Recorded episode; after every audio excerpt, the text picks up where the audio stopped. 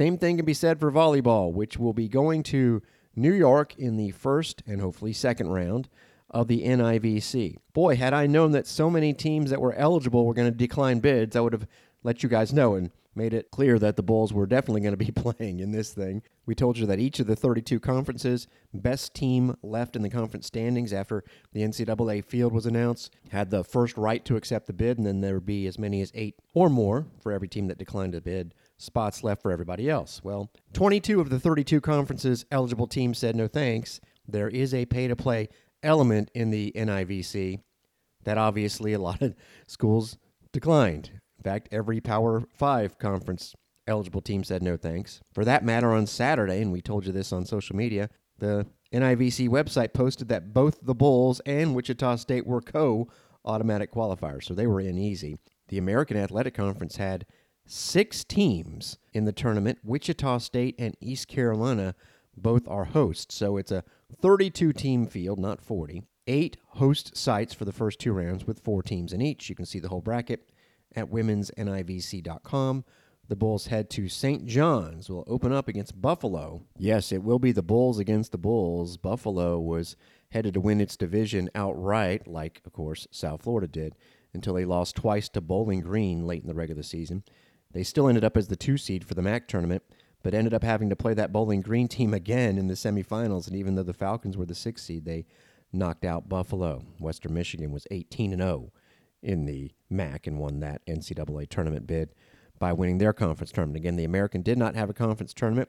Rice declined a bid, but there's still, we mentioned Wichita State and East Carolina hosting. Wichita State is actually possibly going up against Tulsa in the second round and North Texas and FAU both got sent to UTEP and could play each other in the second round. And we mentioned East Carolina is hosting. They'll actually open up against a team that went 27 and 3, the Citadel. But the Bulls will open up against Buffalo, which interestingly enough went to St. John's early this season and got a win. So who knows? Buffalo could actually be the better team. I would imagine that if the Bulls, the South Florida Bulls, beat Buffalo, they would get St. John's.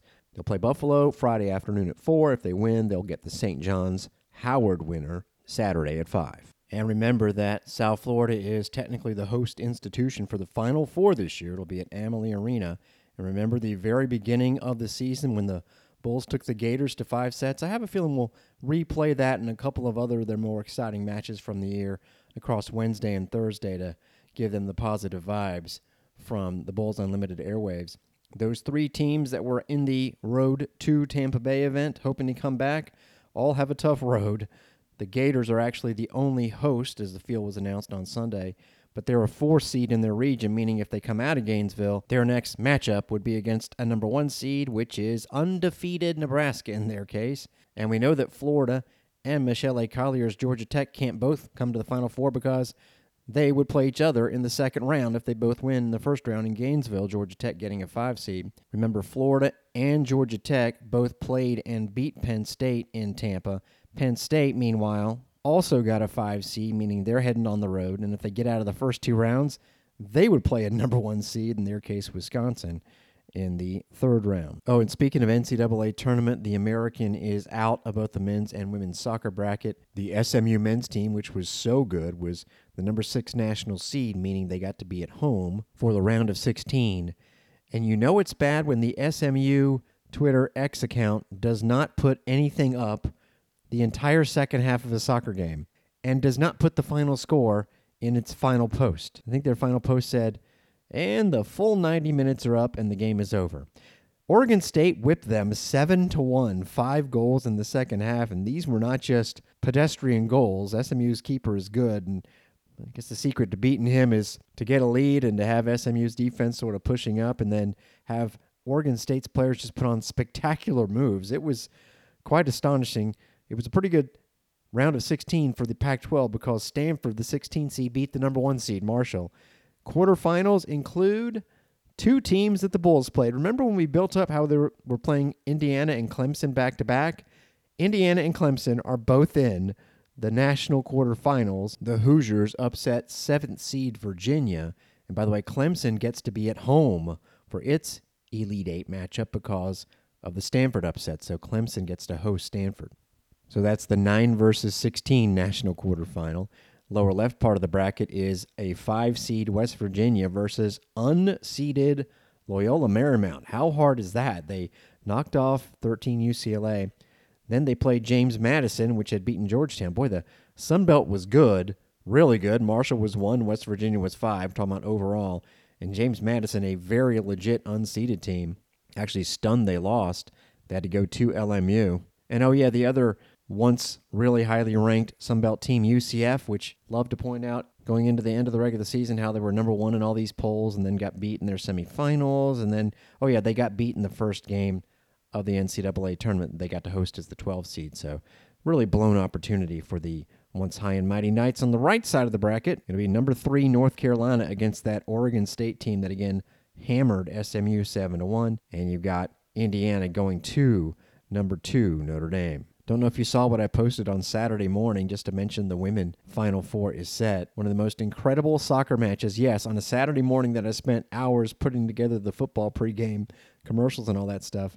I actually went back and watched the last 10 minutes of BYU in the snow and packed stands at Provo, falling behind 3 0 to North Carolina, coming back and winning 4 to 3. Astonishing. So BYU is in the semifinals and will play Stanford, while Florida State and Clemson match up on the other side. Yeah, you almost had three of the final four being from the ACC. Florida State, Clemson, and BYU were all number one seeds in their region. Stanford was the number two. Remember, UCLA in the upset of all first round upsets got beat by Cal Irvine, so Stanford took full advantage there. We wrap up with some women's basketball highlights. Unfortunately, not a ton from Friday and Saturday in the Virgin Islands. If you didn't hear any of us, we were on the air bringing you the action. And, well, here's what we learned about the team.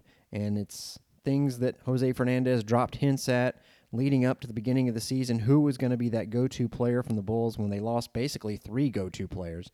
It was Vicky Blasek, and she still is the Bulls' leading scorer. But what happened after her fantastic start is teams like the three that played the Bulls in the Virgin Islands keyed their defense around stopping her, and she generally struggled.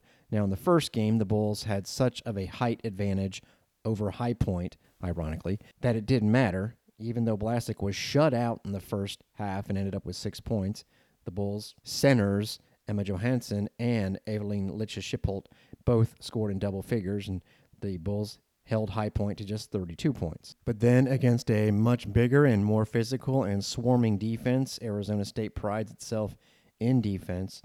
Those centers combined for three points. Johansson had tweaked her ankle against High Point and was pulled relatively soon in this game. And the Bulls just couldn't get it going offensively. They were ahead eight to five. From eight to five up, they found themselves 24 to 12 down with less than two minutes to go in the first half. However, it looked like they were going to completely turn around the game here. Now she has the ball top of the key over to Vicky Blasek. Fakes the long two, takes a three, looks good, and it is. That was more rhythm. She's made both of hers. There's a turnover on the other side. Brito with the steal. Wilson looking around. Blasek wants it. Another three. Go! Vicky Blasek called for it. Six for the Bulls, and they're down 24 to 20 before I could even spit out that both of her made threes were that step back. She didn't have to step back that time. Now Crisp wants to answer, drives on Locha Shipholt, and it's the Bulls with the double team on defense. Picks up her dribble over to Besselink, who fumbles it away. Locha Shipholt, one on two, tough shot, rims out, but good position, and that rebound attempt misses. Locha Shipholt gets grabs the board, and she's fouled. What a turnaround for South Florida. You could hear it. Crowd was going crazy. Bench was going crazy. It was 24 21 at half, and it was 24 6 Arizona State in the third quarter. The Bulls just could not carry over the offense. Credit the Sun Devils. The offense credit the Sun Devils defensively, and the team ASU that lost by 42 to Texas and didn't even try three pointers. They were 0 for 3. Made six out of 12 against the Bulls, and a player who had zero at halftime. Don't worry, we're not going to give you a bunch of these highlights. This is the only one you need to hear to let you know how it was going in the third quarter. To Besselink, and the Bulls wall up defensively. Majalico misses, but Besselink gets the board. Out to Brown, wide open through. She's going to make that. She's Jalyn Brown. She has 10 points in three and a half minutes, more than her entire career at Louisville. Unbelievable. 10 points was four more than the Bulls scored. You could tell Arizona State had a crowd there. Give them credit. They actually had more of a vocal presence than any team I saw on our part of the bracket. The other side, NC State, was representing, and oh, yeah, that NC State team that is coming to the Yuengling Center December the 16th dismantled everyone it played, including the third ranked team in the country, Colorado. Another challenging game down the road on the Bulls schedule. So they were 2 for 16 in the third quarter. They had a phenomenal fourth quarter of 9 for 11, especially Carla Brito taking over, ended up with 13 points and 8 rebounds. But the Bulls lose at 66 to 49. You heard those two threes in 10 seconds? The rest of the game, the Bulls were 1 for 17 on threes. Again, ASU was 6 for 12. Now, Jalyn Brown did end up scoring 20 in the next game against High Point and earning herself a spot on the all tournament team, along with ASU's Treasure Hunt and the Bulls' Carla Brito. But against Texas, well, Rory Harmon was clearly the MVP. It was all Texas in this one. And again, their defense and rebounding led the way. Bulls turned it over 20 times against ASU. They actually only turned it over 17 times against Texas, so their full court and half court press didn't hurt the Bulls. What did hurt was on the offensive glass, particularly in the first half. At about the midway point of the second quarter, Texas, on its misses, got the offensive rebound more often than the Bulls picked up the defensive rebound, and that's never a good equation. Amazingly, the Bulls only gave up one offensive rebound in the second half to a team that averages 20 a game, but part of that was Texas wasn't missing in the third quarter. They were 11 for 13. Game was definitely decided from middle of the first quarter on as the Bulls were slowing down Texas to the point where it was just 8 to 4 with four and a half minutes left. Previous night, Texas led High Point 32 to 0 in the first quarter, 47 to 2 at one point, and ended up winning 101 to 39. So at least the Bulls were in this, but they just didn't have the offense. And Texas got plenty of second chances. Bulls got out rebounded 36 to 24 and made exactly three shots in each of the first three quarters. And they were 0 for three point range. On the other side, Rory Harmon, who's likely going to be an All American, decided to turn scorer in this game in her previous four games, she had 32 assists to two turnovers. She might be among the nation's leaders in assists and was only held to two in this game, and also didn't have any steals, which she had picked up 13 of in her previous four games.